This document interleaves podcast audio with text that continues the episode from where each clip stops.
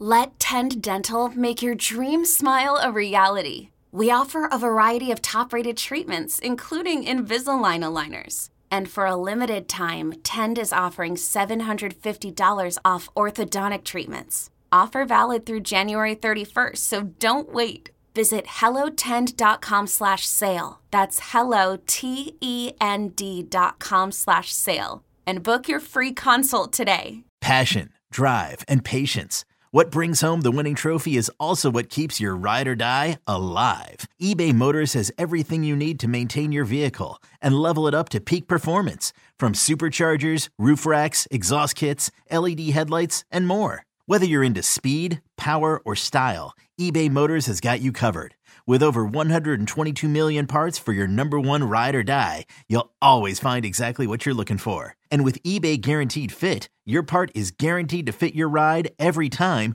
or your money back. Because with eBay Motors, you're burning rubber, not cash. With all the parts you need at the prices you want, it's easy to turn your car into the MVP and bring home that win. Keep your ride or die alive at ebaymotors.com. Eligible items only. Exclusions apply.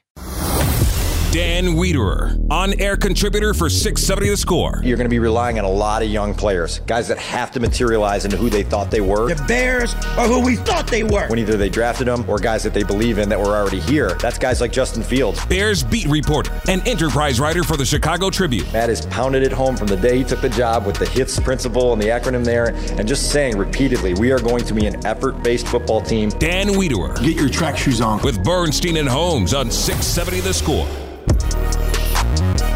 Dan Wiederer is brought to you by Horizon Therapeutics, a global biotech company going to incredible lengths. And he is with us on the Score Hotline that is brought to you by Circa Resort and Casino in Las Vegas, home of the world's largest sports book, and Twitch, twitch.tv slash Chicago 670 The Score. How's your bye week go, Dan? It was good. Yeah, it was really nice to just kind of have a weekend free, and then yesterday uh, spend time watching games with my son, which is cool because he's in a, a, sweet spot of, of knowing every player and every team, yep. and, and, being happy to to talk about it. And we went to to Buffalo Wild Wings and watched him fret over his fantasy team. Isn't that, that the sounds best? fantastic? what what is is he ten? He he will be ten next month. That's so he's in that's fourth grade. Yeah, absolute wheelhouse. Now, what, from my experience, is that the next step is once you teach him basic X's and O's, which he's probably already getting from Madden, is he, Right. he's going to start calling out plays. He's going to start knowing tendencies because these kids that grow up on Madden, Yeah. that that's the cool stuff too. Where he's like, "This is uh, this is a nickel blitz." I'm like, "What? How do you exactly?" Because that they, they run they, they, run it out of this. And he's like, "There's." Sh-. I said, "Okay, single high." He goes, "It isn't really single high. It's disguised single high. They're they're gonna, they're going to roll back the other safety into cover two. Like what? How do you know? It's just that's I, I, you're right. I mean, there's a sophistication to this that that is foreign to me. And I told him a couple weeks ago he was going through something. I said, "You're going to be a GM someday because your brain Yep. just works in this this way that like it's it's just foreign to me, and and it's it's cool." Uh, I also don't want him to become the smartest person in the house talking about football too soon. Oh, that'd be the best possible outcome. that would be awesome. I okay. This All is we had was Tecmo Bowl. Like Right, we, we were excited to get like pass four from the 49ers. well, we had in Yeah. television, man. We had we we had w- believe me, if Tech D- Mobile Dan, was was was another I- thing. I started on Intellivision, and that was where you like the, the play calls. You had to like type in like seven numbers. It was like Four. six, three, one, Four nine, numbers. Four numbers. We had to outlaw. There were two plays we had to outlaw. The one where you the, the the throwback play where you run to one side of the screen. It was nine seven two three was had to be outlawed because we and if you knew another Intellivision player like are we are we, are we using the play or can you not use the play Right, and right. The, and the game it was an unstoppable play so the game got it wasn't fun anymore. So I wouldn't play with anybody who didn't outlaw the the play that that hacked the game. So that's neither here nor there. Let me ask you my my meatbally bears question. Okay. usually scout team when they do cards whatever day they do usually scout team is used to mirror the opposition and get you used to what you're going to see. They don't really need a scout team this week right can't they can't wouldn't they be best off just having your your your twos and your threes or whoever it's going to be have everybody rotate in against justin fields as much as possible In terms of playing defense, you mean? yeah Um, I'm sure they'll still do it the traditional way. I, I know what you're saying, but it's just the the format and the the flow and the uh, rhythm of practice. I think requires you to kind of kind of have it in the way it's traditionally structured. It's going to be really interesting. I, I, mean, I love these next two weeks. Right, you get a, a a seven day span because of the short week next week where you play two legitimate Super Bowl contending teams. And, and the way the Eagles looked yesterday, uh, you go, wow, this could get ugly quickly if you're not on top of it this week. And so it's going to be a really, really cool challenge, I think, for this coaching staff and this group of players to to take because I think they're going to learn a lot about what true uh, championship contention looks like and how far away they are from that. That's cool. I'm just worried that they're going to give up 50 points again. They might. Yeah, they might. I mean, the Eagles. The Eagles are dynamic, man, and they, they know who they are right now on both sides of the ball. And so you look at a team that's just just playing right now with with confidence and an understanding of who they are. It's uh, it's it's what you aim for, right? And so so hopefully the Bears get a glimpse at that and understand. Okay, we got to figure out who exactly we want to be, and then what are the 176 steps we've got to take to get there. I would also pose this to you. We had surprisingly reasonable takes a couple segments ago when it came to just thoughts that people had about the Bears where there was no real time peg to it. You weren't attaching it to a game. And we keep getting good takes on the text line, actually, which I also agree with. I know you have a lot of outlets for your bear, for your Bears thoughts, whether it's Take the North podcast, whether it's one of the many shows here on the score, or obviously your work in print. But is there something that you've thought about the Bears that you haven't said that you would like to voice?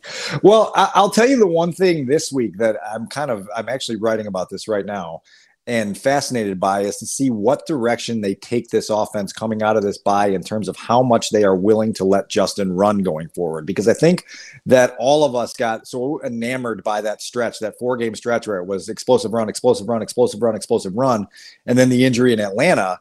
And then you see against the Packers, they they they ran it six times. They didn't have a single design run for Justin after halftime. Uh, you know, of those six runs, one's a kneel down, one's a, a one yard quarterback sneak, and two of them are are scrambles on passing plays. So how much are they willing to call running plays for Justin going forward? Matt Eberflus last week, the day after the Packers game, sort of alluded to the idea that hey, that wildcat formation you saw against the Packers, you're going to see more of that going forward because that's going to be a way for us to mix in zone read looks and take risk away from Justin. Well, it's also going to take away possible reward from your offense because it takes the football out of your quarterback's hands. It does not give the defense any uh, misconception that it's going to be a passing play.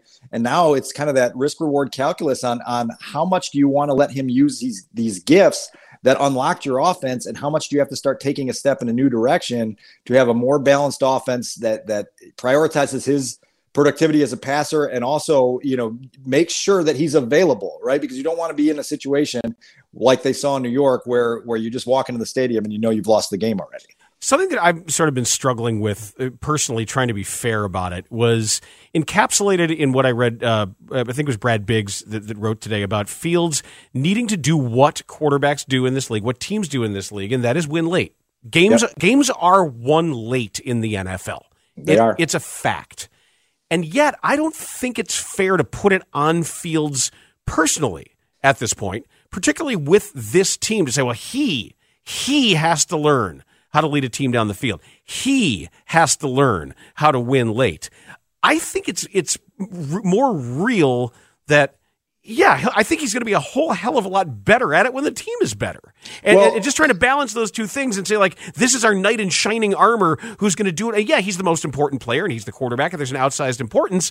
But yep. to, to saddle him with, with too much of that is something I'm trying to keep from doing. Well, so this is where this discussion in particular is one that I, I, think requires everyone to count to five and take a deep breath and then say what they have to say about it. Because, because before we it, fall into our tribes, because I think it, yeah. I, I, think it gets lost in a shouting match really fast on what people are actually saying. And and I, I'm with you that it is more a they than a he issue, but he is the engine of this thing, and no one is uh, you, you know, I, I don't think it's unrealistic to say Justin was capable of beating, you know, the Lions, the Falcons, and the Packers with one scoring drive late in the game. That wasn't some monumental task that no matter who you're surrounded with, you weren't going to be able to get done. We just watched Baker Mayfield on his second day as a Ram go down the field with Tutu Atwell and Ben Skowronek and Van Jefferson, right? So it's not like this, this man, if you don't have talent, you can never get anything done in situational football. Justin's got to clear that hurdle, right? Can he get it done? Absolutely, he can. Does he have all of the the The qualities that tell you he eventually will, probably. But let's see it get going, you know, sooner rather than later. And so I, I think it gets lost because when people say, oh, you know, it would be nice for him to win one of these games late, the you know the field's backers just you know the ears go up and and the attack comes on on, on what you're actually saying but I think you phrased it pretty eloquently there. This this is what this league is. You have to win games late. The best teams, the championship teams, have guys that when they get in the huddle, they know that that drive's ending with a, a touchdown or a, a game-winning field goal, right? Like they just know that they they get in there and there's a presence, a belief, and it's a belief and a presence that's based on prior results. And so the quicker you start building that, the better off you're going to be. You know, say week 11 next year when you're in the hunt and you're saying, let's go get this drive the faster you have two or three games to lean back on and say, we've done this before, the better it is for everybody. I agree with that. I just also think that in this case, like many others, it's the Bears need to march down the field and win. It's not No just doubt. on Justin. If it were just Justin Fields, I'd be like, yeah, yeah, they'll probably win. I'll take that. But that's not how it works. But but at the same time, 16 months from now, they're going to have to make a decision on whether they want to pay him 280 million dollars, right? So so uh, eventually, you you want to be able to say, we saw it, we know it's in there, and and and this investment is is something worth making. They got to get him more talent. We've established that now for for four months that their offensive line and receiving corps and and and playmaking, uh, you know, toolbox has to be fuller than it is now. And so hopefully that will come. But that doesn't mean you can just punt on these last four games. Hopefully they get another one, you know, in these last four games, and they're not you know lopsided games here that they're not in at the end and hopefully they get another opportunity to, to take a swing at it I'd also want to ask you. You mentioned the the same thing that I was wondering. Like when we made all of that of the mini bye and how we've talked about it forever, and it changed the offense, and we saw the the team make strides. I talked to Dave Wannstedt about that a little bit yesterday on Sports Sunday, and as a coach, what are you doing when you're in a period of evaluation? And we saw how they were able to use that free time to their advantage prior. Yep. And he said he doesn't think it's going to be as wholesale because they did make those wholesale changes. It was a schematic difference. You did see a different playbook. And also in that, discussing how much they want to use Justin Fields because we haven't talked about how he said his legs were tired after Right. that last game.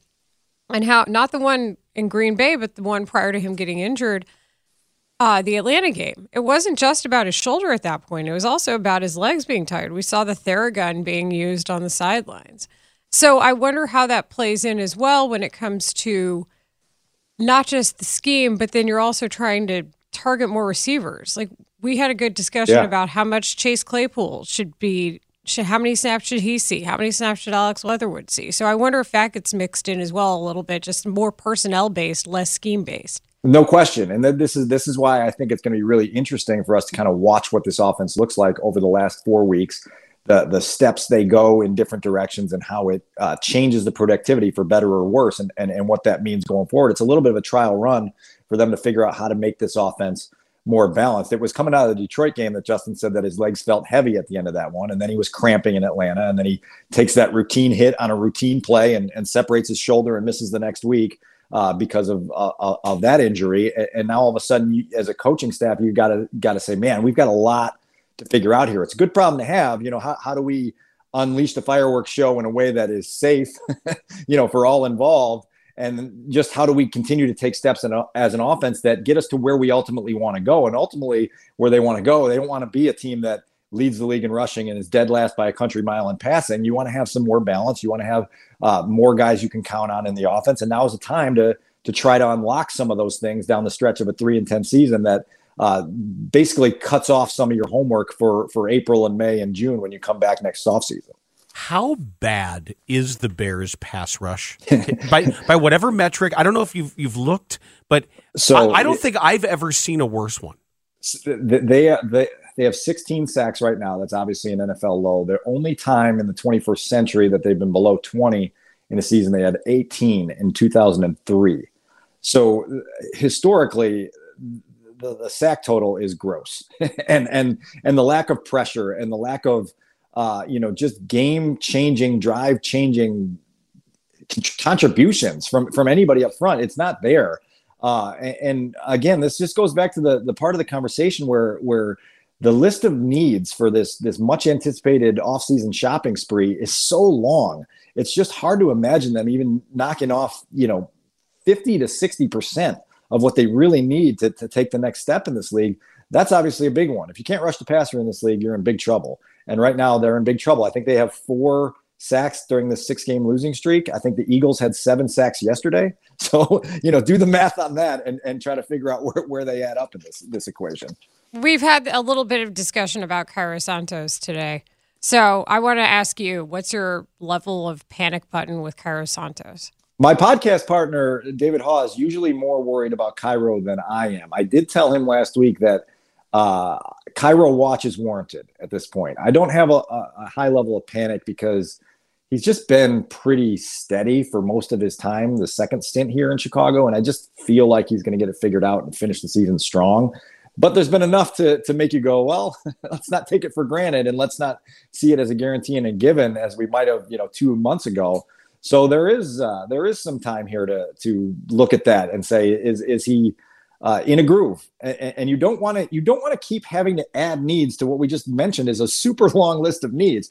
Now you you, you know you, you look at Eddie Jackson's injury and you go, man, do we have to add another starting safety to the list of two, 2023 offseason needs? Maybe. You know, Darnell oh, yeah. Mooney, Darnell Mooney, do we have to keep track? You know, the last thing the Bears can afford right now is to keep adding things to the bottom of that list or to the middle or the top of that list. And and you, you know, kicker's a small one, but it's a big one, right? At the same time. So you just want to you want to feel good going into the offseason that you don't have to go into another kicker search. We already had that off season. I'm not doing uh, that again. Oh yeah, with the drills and the simulated I'm not. games, I'm and not challenges. doing that again. They they That can was do wacky. it. Yeah, that was that was bad. Dan, thank you so much. Appreciate it. You got it. Enjoy the week, guys.